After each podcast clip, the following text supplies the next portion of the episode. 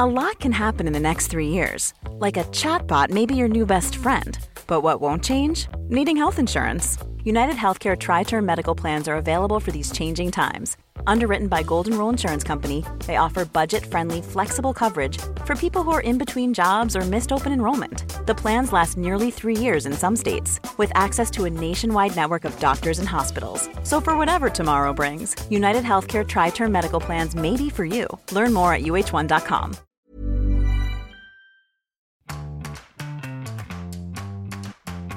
Welcome to How to Date, a show about how to master the messy, complex, and downright bizarre world of dating when you really didn't think you'd be back here again. I'm your host, Dr. Amantha Imber. I'm a psychologist, I'm one year out of my marriage, I'm a mum, and I'm immersed in the world of online dating. Hi, I'm also your host, Monique Robin. I'm a mum of four kids and a yoga teacher trying to find men who like me rather than my limber joints. So, Amantha, who have we got on today? So, today we've got Georgia Grace, who is a sex coach that I actually got introduced to by another organizational psychologist that I work with at Inventium.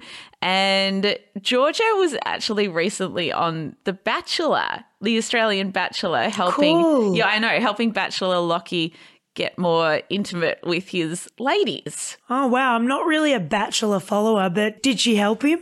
I don't know because I only follow Bachelor US. I'm a bit of a snob like that. I don't do Bachelor Australia. Oh, you're too local. It's not bitchy and catty and dramatic Yeah. enough for me. Got you. So I I had a really great chat with Georgia. I think you were in a yin workshop all weekend. It was like a six day thing. We had a couple of big weekends of yin. So I flew solo.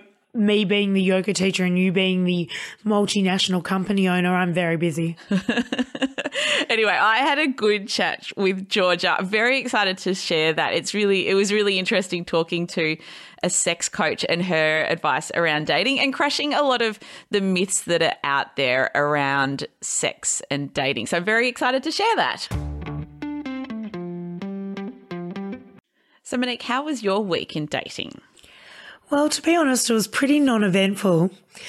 Last week we returned to studio yoga teaching now that lockdown's easing, and I found that I lost my voice, as you may be able to tell. Yes, you are sounding like someone that works for 1 800 Sexy Talk. yes, I um, think I'm going to get a new class, the evening sexy yin. yeah, good marketing tool. It's actually serving me as a yoga teacher because one of my issues when I teach is that I can't shut up. So all the studio owners are rapt that I've lost my voice. But in losing my voice, I wasn't really confident to do any dating because I just didn't feel like it was worth it because I'm trying to rest my voice as much as possible. How was your week? My week was more active than your week. So I had a night last week where I did three dates in one night. What? And I've never done that before. And I think I just was like, let's just try to be efficient about things. Let's see how that works for me. Amantha, how many times in your life do you think you've said to yourself, let's try and be efficient? Most days. Yeah. so anyway, so that's what I did. So my first date of the night was an in-person one and that was actually the guy that we'd spoken about previously that I was very on the fence about. There were no deal breakers and you and also one of our guests on the show had encouraged me to just be open to it and not expect that there's going to be a spark straight away. So I must say I had zero motivation going into it. And I remember I texted you a few minutes before because I was just like, what am I even doing here? And I'm like, Monique, I need a motivational pep talk in the five minutes I've got before he arrives. Yeah, I remember that actually. I, I think you need to be commended because that is so not like you.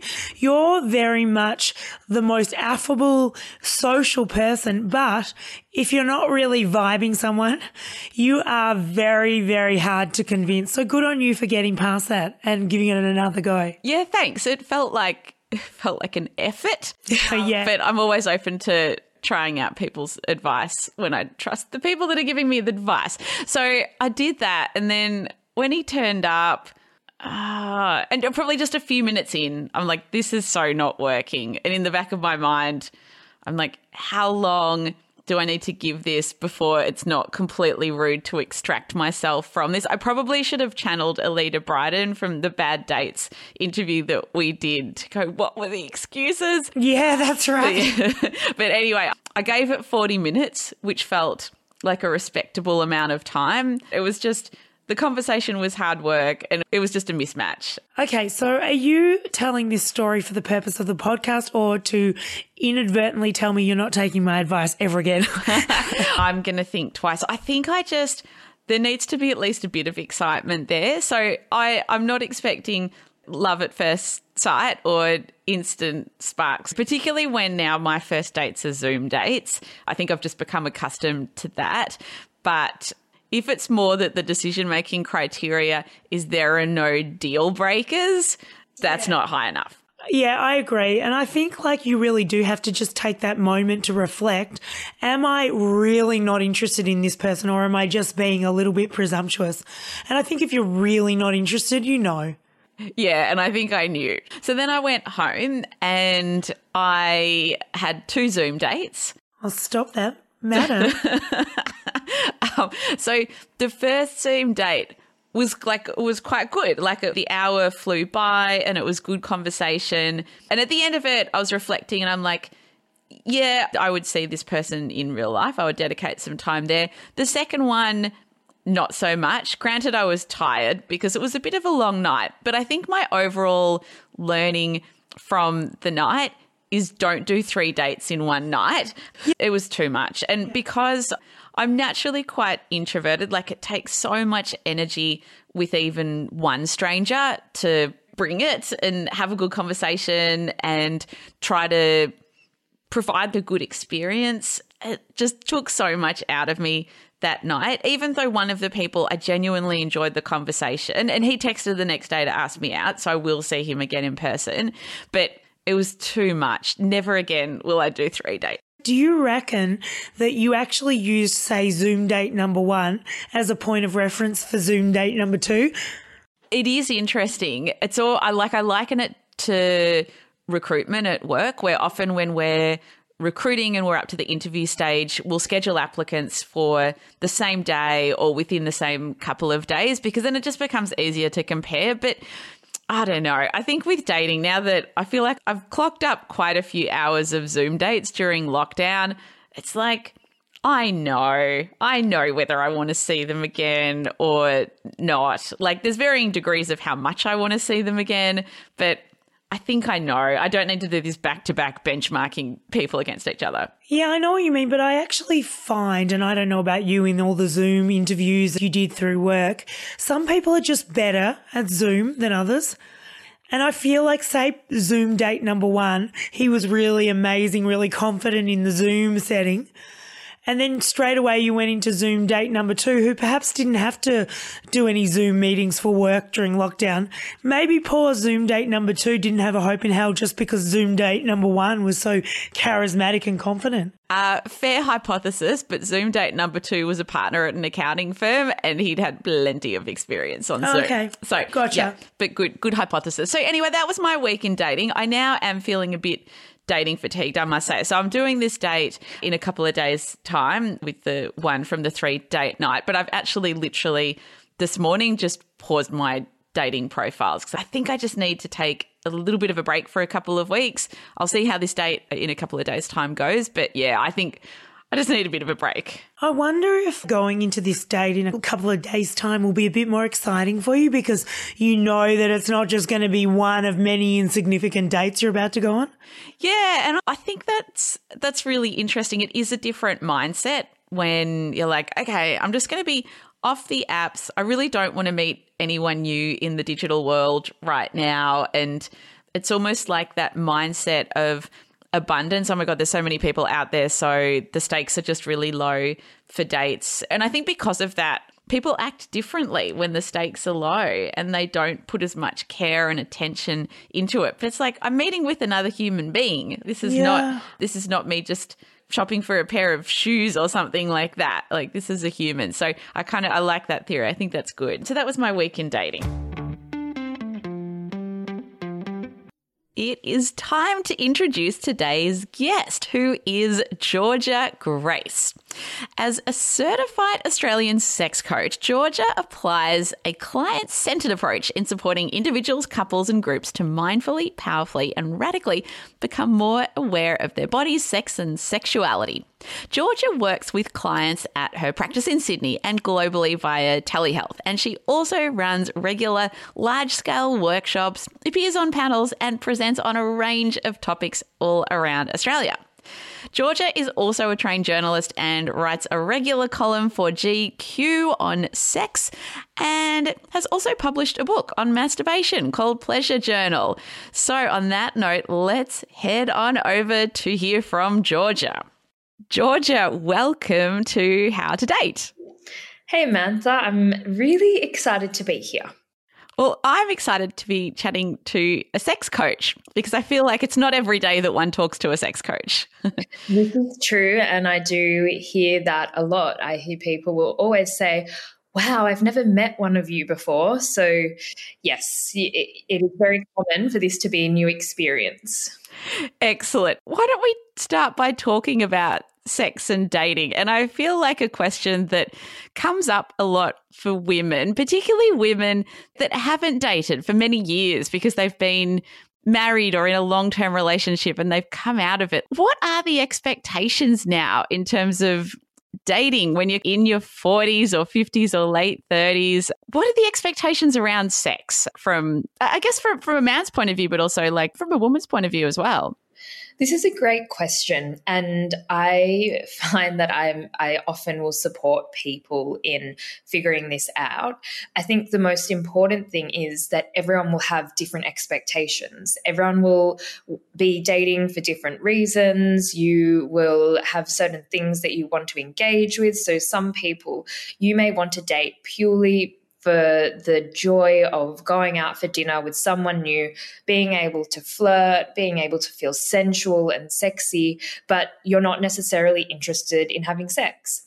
And for another person, you may be dating purely because you want to have sex with someone different, someone new, and that's sort of why you've started dating again. So when we look at the collective cultural or social expectations, I can't really speak to anyone. And ultimately, it's something that you need to first figure out yourself. So, what are you interested in? Why are you dating? What excites you? And also, what are your boundaries? What do you not want to do? What isn't exciting for you? So, if you can get really clear on your expectations, it'll make it a lot easier to communicate that with others. And you should also get curious about their expectations so that you figure out or so that you know that you're on the same page. So, in terms of figuring out your own boundaries, what are the sorts of questions that we should be asking ourselves to get clear on that? This is such a big question. And I could spend hours in session with someone individually, sort of figuring out their boundaries. So if you're looking at trying to get a sense more of your enthusiastic boundaries, your enthusiastic consent, I think first it would be asking that question why am I doing this? What do I hope to experience from this? And if that is simply being able to engage with someone and being able to enjoy the humanness of dating, awesome. I think that when you're figuring out your boundaries, there's often a learning. So there is capacity to learn and to inquire.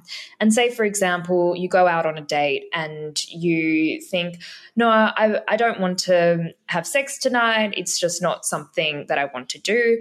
And then you meet this person, you have really amazing chemistry, it's really sensual, and you want to engage in some kind of sexual experience. Allowing yourself to listen to your body and think, oh, that's really interesting that. I wasn't intending to have sex, but I'm so into this person and I really want to have sex with them and it feels really right and they want to have sex with me. So being able to listen to your body. And the same goes for uh, figuring out those boundaries when maybe you did go in with a certain idea and given the context or the person or anything else that's going on really that you can change your mind at any time. And just because you thought something was going to happen it doesn't mean that it, it has to happen. So i think if we're looking at different ways that you could really figure out your boundaries. I think it's a lot of practice. So, practicing on a regular basis around saying yes to things that you really want to do, saying no to things that you don't want to do, and asking for more information around things that you're not even sure what what they could be allowing for yourself to say yes to something and then realize when oh it, it's no longer a yes. I'm no longer enthusiastically wanting to be here. And practicing voicing all of that because i find that often a really common concern with people is that they struggle with the voicing aspect of that. So if that is you you could of course practice voicing for what you want to need. And you could also get support from a a professional, a practitioner who has all those skills equipped to help you really get a sense of boundaries and consent. I think something I hear a lot of women, I guess, be hesitant about when they decide to have sex with someone is how they will be perceived and potentially sticking with rules like, okay, not until the third or fourth date, because if I do things too early, then I'll be perceived in a negative way. Do you feel, and I guess from the work that you've done with your clients, like, is there any truth to that? And do those perceptions, in terms of like moving too quickly, too early, do they change as we get older? There's so much to unpack in this. And so if we're looking at the idea, oh, you don't have sex till the fifth date or whatever that rule is, sure, if that's what you think works best for you, I can see some kind of logic in that. Or what I hear people speak about is that the the longer they leave between being naked with someone is it builds anticipation, it builds arousal, it's the unknown, it's like this extended experience of foreplay. So they really enjoy those moments of flirting and of it not going anywhere sexually, but allowing for that sexual tension to build. I think it's also really important to challenge the sex shame stigma that comes with not having sex on the first date purely because you're concerned with how you'll be perceived. So, this, I mean, this is ingrained on a deep systemic cultural social level that tells women in particular that if you have sex on the first date, you'll be perceived in a bad light and they won't want to have sex with you again because they've got what they want, they've conquered you, and they're moving on. And that is, I just think, such a reductive, exclusive idea that leaves women out of the conversation because believe it or not, women are sexual, they're sensual, they enjoy sex, they might want to have sex with someone once and not want to see them again again. So I think if we're looking at gender and these norms around dating and sex and timelines and all these rules, instead of just adhering to the rules that you were maybe taught in high school, maybe figuring out what rules work for you and and how they can support you and whether time does benefit you and your arousal and your attraction to someone or whether it's holding you back from having sex in the way that you want to I think so, that's such great advice. When I was talking to Monique, when we were thinking about what we wanted to ask during this interview, something that she was curious about is she's noticed that people's standards around safe sex and STIs feels like it's really changed compared to when we were dating Uh, like before our marriages a couple of decades ago. Like it felt like in the 80s, not that we were dating in the 80s, we were quite young then, Monique and I, like AIDS was so prevalent then and safety was at the forefront of everyone's minds. And Monique was feeling like with the people that she spoke to and her own experiences, that people's standards have changed and maybe people are not being as safe. Like, what are your thoughts on this? And how do we encourage people to be, be a little bit more safe around these things? This is a really important topic. And yeah, for sure. I think if we're looking at hormonal contraception and what that has done in giving women the safety of not getting pregnant when they're having sex with a partner or something that's more casual, it's been really empowering for women. And I think that not just women, but as a whole, practicing safe sex isn't done well. And that could be for a few reasons. I'm actually working on developing some really amazing condoms that feel like they're not even there, that they use a really nice lube, that it's great for your internal health and all of that. But look at condoms, they're pretty tacky. They're not very sensual. They come in this like black, blue, glowy kind of metallic casing and it's just it's not a very sensual experience and that's what i hear people say is that they feel that it kills the mood because they have to reach to the drawer and unwrap this pretty tacky thing but I guess that is also needs to have a normalization around it too. That practicing safe sex keeps you safe and safe sex is sexy. So anytime someone says it's just a bit awkward, it's just a bit clunky, I don't know how to bring up having safe sex with this person. And then I say, if you can't bring up safe sex and speak about sex, how can you possibly get naked and penetrate each other? These are things that I think we need to really allow for the importance of this conversation because it's seen as being way too awkward or way too much to ask or to expect to have safe sex with someone. But people are more eager to just not have the language around it. And this comes with consent too. So if we can reframe that practicing safe sex is sexy because it allows you to feel safe, it allows the other person to feel safe. It means that you can really relax and enjoy the morning or the day after. You won't have those fears around maybe not practicing it and all of those questions that that come with not practicing safe sex. So if we can start to reshape and reform these conversations around safety when it comes to sex and make it just a normal part of sex, ultimately, I think that will make sex better for everyone. Ever catch yourself eating the same flavorless dinner three days in a row? Dreaming of something better? Well, HelloFresh is your guilt free dream come true, baby. It's me, Keke Palmer. Let's wake up those taste buds with hot, juicy pecan crusted chicken or garlic butter shrimp scampi. Mm. Hello Fresh. Stop dreaming of all the delicious possibilities and dig in at HelloFresh.com. Let's get this dinner party started.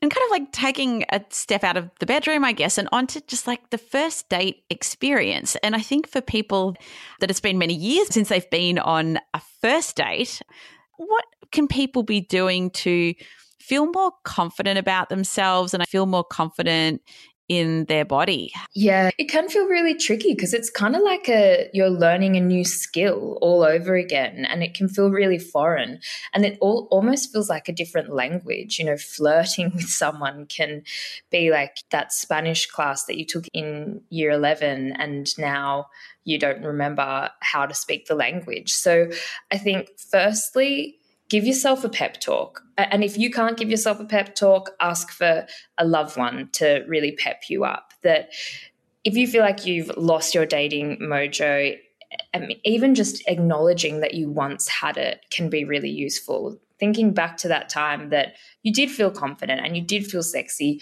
those skills are within you. That part of you is there. It's just reigniting it or maybe learning about a different aspect of it. So, feeling confident going into a date, of course, it is really vulnerable and it can feel awkward. But that's also the part of first dating that is really exciting because there is so much unknown, there is so much uncertainty, you're a bit nervous, maybe a bit excited. That's what gives you that rush, that surge of adrenaline, all those feel good neurochemicals. So maybe flip it a bit and think about okay, I'm I don't feel confident, I feel really anxious and nervous, but how can I use this sort of pre dating anxiety or stress to fuel me and and to enjoy it. I think if you're also looking at the more practical side of things, there are lots of things out there that can support you. So there is literally a dating app for every kind of relationship style and choice. So finding one that works for you. If you're not into dating apps, call on the people around you. Do they know of anyone who they think would be like minded with you or they think you'd get on? Call on those people. And also, I think expand your horizons. It's very easy to say, oh, this is my type. And um, this isn't to be confused with settling. By no means am I saying settle uh, something just because you want to start dating, but expanding your horizons beyond that typical type can allow you to meet new people or to engage in new activities or allow for you to learn something new about perhaps what you're initially attracted to. So, yes, it is certainly a process. I think dating requires fitness, commit to it, don't put too much pressure on yourself. Actually, I had a client the other day and she was very anxious getting back into dating. And I said, How about you just in one week set up three dates and then go on those three dates. They don't need to go anywhere, they don't need to be anything, but it's just a way for you to practice and a way for you to have a bit of fun, rebuild that confidence. And on date two, she found someone who she really connected with, and she still went on date three to keep the momentum. But it was really useful because she saw that she needed to practice, she needed to build up that dating fitness, and she felt much more confident the, the more times she dated. So that's a little bit of a success story for you. I like the idea of it, thinking of it as a skill or a muscle that you need to build if you haven't worked on that muscle for a while. I, I, know that I'm always really impressed with Monique's dating. Like, I remember last week, I think she went on. And, and it's funny because Monique doesn't get nervous before most dates, but I think she went on three dates in three nights. And I'm like, Go Monique. That's awesome. Go Monique. it's got energy.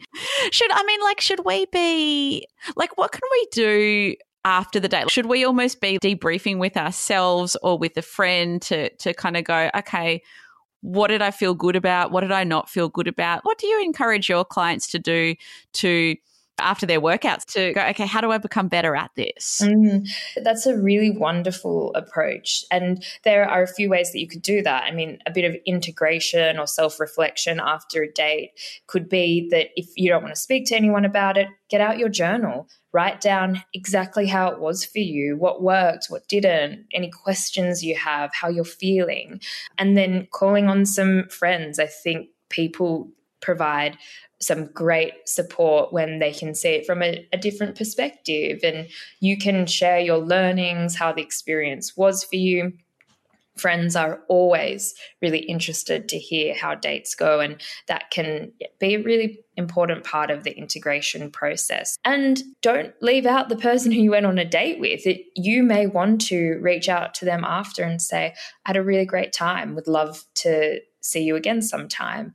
And speak about it with them. I, I don't think we need to be so guarded with how we feel and how much we enjoy dates because it can be really telling if the other person enjoyed it too. I always think that's an interesting one, like in terms of the traditional gender roles, like for those that are heterosexual or looking for a heterosexual relationship. And what that experience is like for a man when the woman does take charge and initiate the next date. What do you see with your clients? Do men still like to be in that masculine leading role? Does that make them feel sexy? Should women be holding back? What advice do you have around that? I mean, everyone is different. However, what I notice in working with men, these ideas of masculinity really hurt men. so the fact that they can't be vulnerable, that they have to take the lead, that they can't cry, they can't feel, they must be macho and ready to go at all times, it's not serving anyone. So the more we can change these gender roles, they're not, they're reductive, they're useless, they're not fun. So if you feel like saying to someone, I really enjoyed a date, regardless of your gender, let them know. And that could be the kind of response and the kind of person they've been waiting to engage with. So I think the more we can subvert these gender roles, the better. It's absolutely not, in my experience in working with men, it's not working for men. Masculinity as, I guess, a suppressing idea that doesn't allow for them to be vulnerable or, or allow for them to be gentle or to receive that initiation. What I hear about men and from men in a very intimate, safe context is so far from what we perceive masculinity to be. So, the more we can change it, the better it is for the world, the better it is for dating as a whole. I'm very encouraged by that. And I must say, something I've noticed maybe on the last four or five dates that I've been on is that I found generally the men at the end of the date like, well, you, let me know like if you'd like to see me again. I had a great time and kind of leaving the ball in my court and giving me permission to make the next move, which I found kind of interesting. I don't know if other people are experiencing that, but I've certainly noticed that myself recently. Mm. And how did you feel with that? Did you feel, was it a new territory for you to be like, oh, I, now I engage the next part of this dating? Well, I liked it, and it was also good because I, I, think there was only one of them that I did actually want to see again. Yeah. So it avoided that awkward moment of being asked out and not really wanting to say yes. So that worked well. And now you mentioned that there are so many different dating apps and dating websites out there. How should listeners be working out which is the right one for them?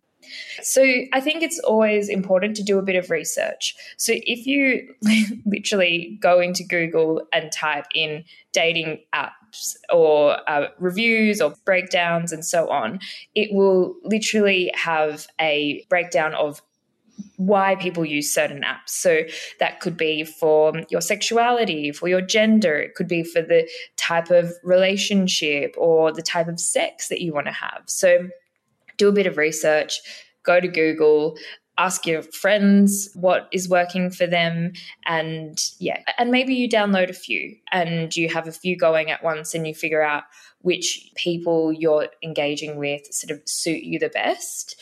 But a bit of research can go a long way in finding the right app for you. And for those that are looking for a serious relationship. I, th- I, think it's obvious where to go if you're not looking for a serious relationship. Hello, Tinder. But like, where should listeners that are actually quite serious about this process and want to find someone who's, you know, after more than just something casual or frivolous, like, what in your experience have been the best apps or websites for doing that? Yeah, I mean that it's that's a tricky one because I think if we look at the rate in which people swipe on dating apps to the rate at which it equates to a long term relationship. Ultimately, it comes down to maybe how you put yourself out there or what you communicate. So, if you're, say, on Bumble and you're very open with the fact that you're looking for a relationship, that will be more of a surefire way than going to a specific platform or a specific place because, of course, people will be there for a whole range of reasons. But what I'd also say is that don't, and, and this is uh, state dependent because I'm in Sydney, so we've been able to move freely throughout the state for a while, but don't underestimate the power of the inhuman, the in real life meet. So whether that is uh, joining a community group or getting a, a, group of people together, trying new things, engaging in new activities, going new places.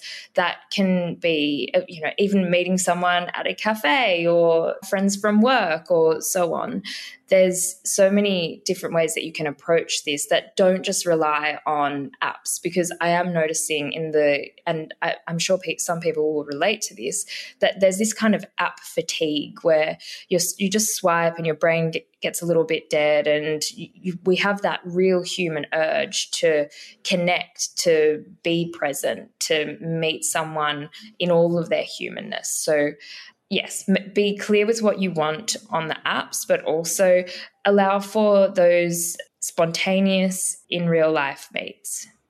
Awesome. I think that's such a good reminder. Now, my final question, Georgia, is if people want to know more about you and what you are up to, what is the best way to do that? And combined with that, particularly for listeners that are single, how and when would someone engage someone like you? So that that's a great question. So if you want to go find me, I'm on Instagram as gspot underscore and my website is georgiagraced, G-R-A-C-E-D dot com. How and why people would engage with me is that it's such a vast array of reasons being that maybe you have a specific concern or an area, whether that is a sexual concern or a relational concern. So then you may come see me to work through that together. I use a range of, I guess, modalities, be it embodied counseling, coaching, and education.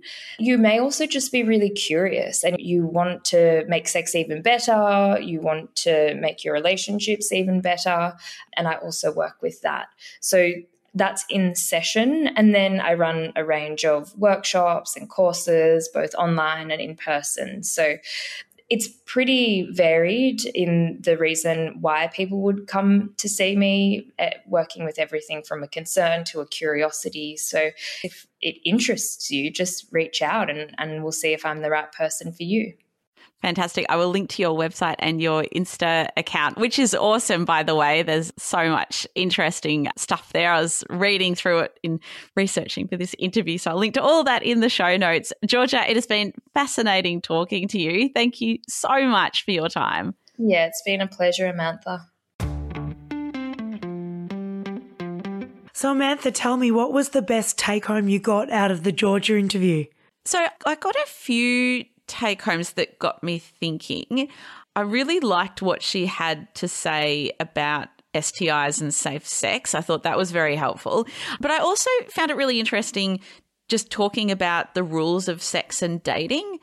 I feel like there are certain unsaid rules and expectations and if you do this, then you're considered that. And I think that we often have such inherent views on what those rules are. It's actually interesting to bring them out into the open and see if we are all aligned with our belief systems in terms of what is expected of us. I liked that she encouraged people to think about like really clearly what their own personal boundaries are before the actual date or series of dates, depending on how well it's going, but also balancing that with being in the moment and seeing like what's going on in your body, how are you feeling, what do you want to do? So, kind of that mix of actually reflecting, okay, what matters to me? What are my values around this?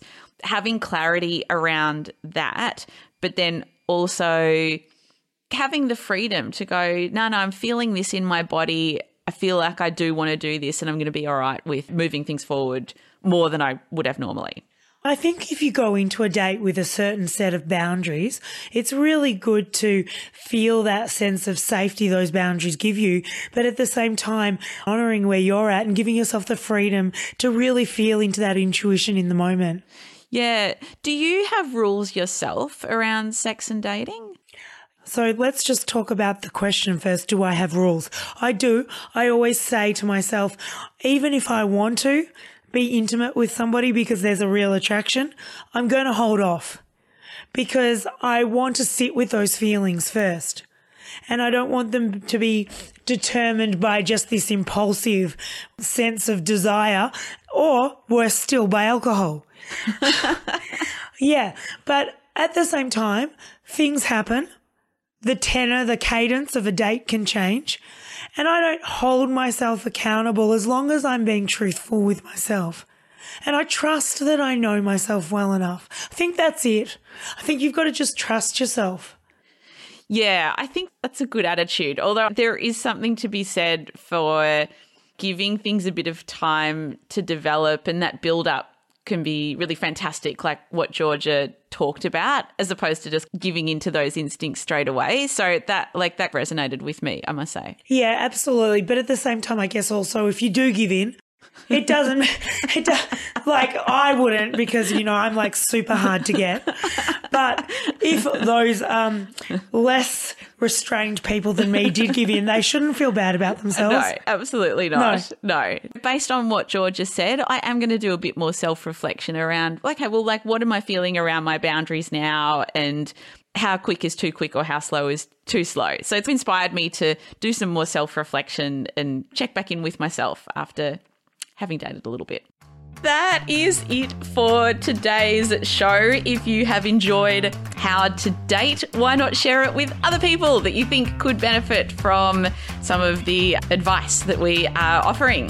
And if you enjoyed this episode, we would love to get your feedback. Please leave us a review in Apple Podcasts or wherever you listened to this show from. And we will see you next time. See you soon.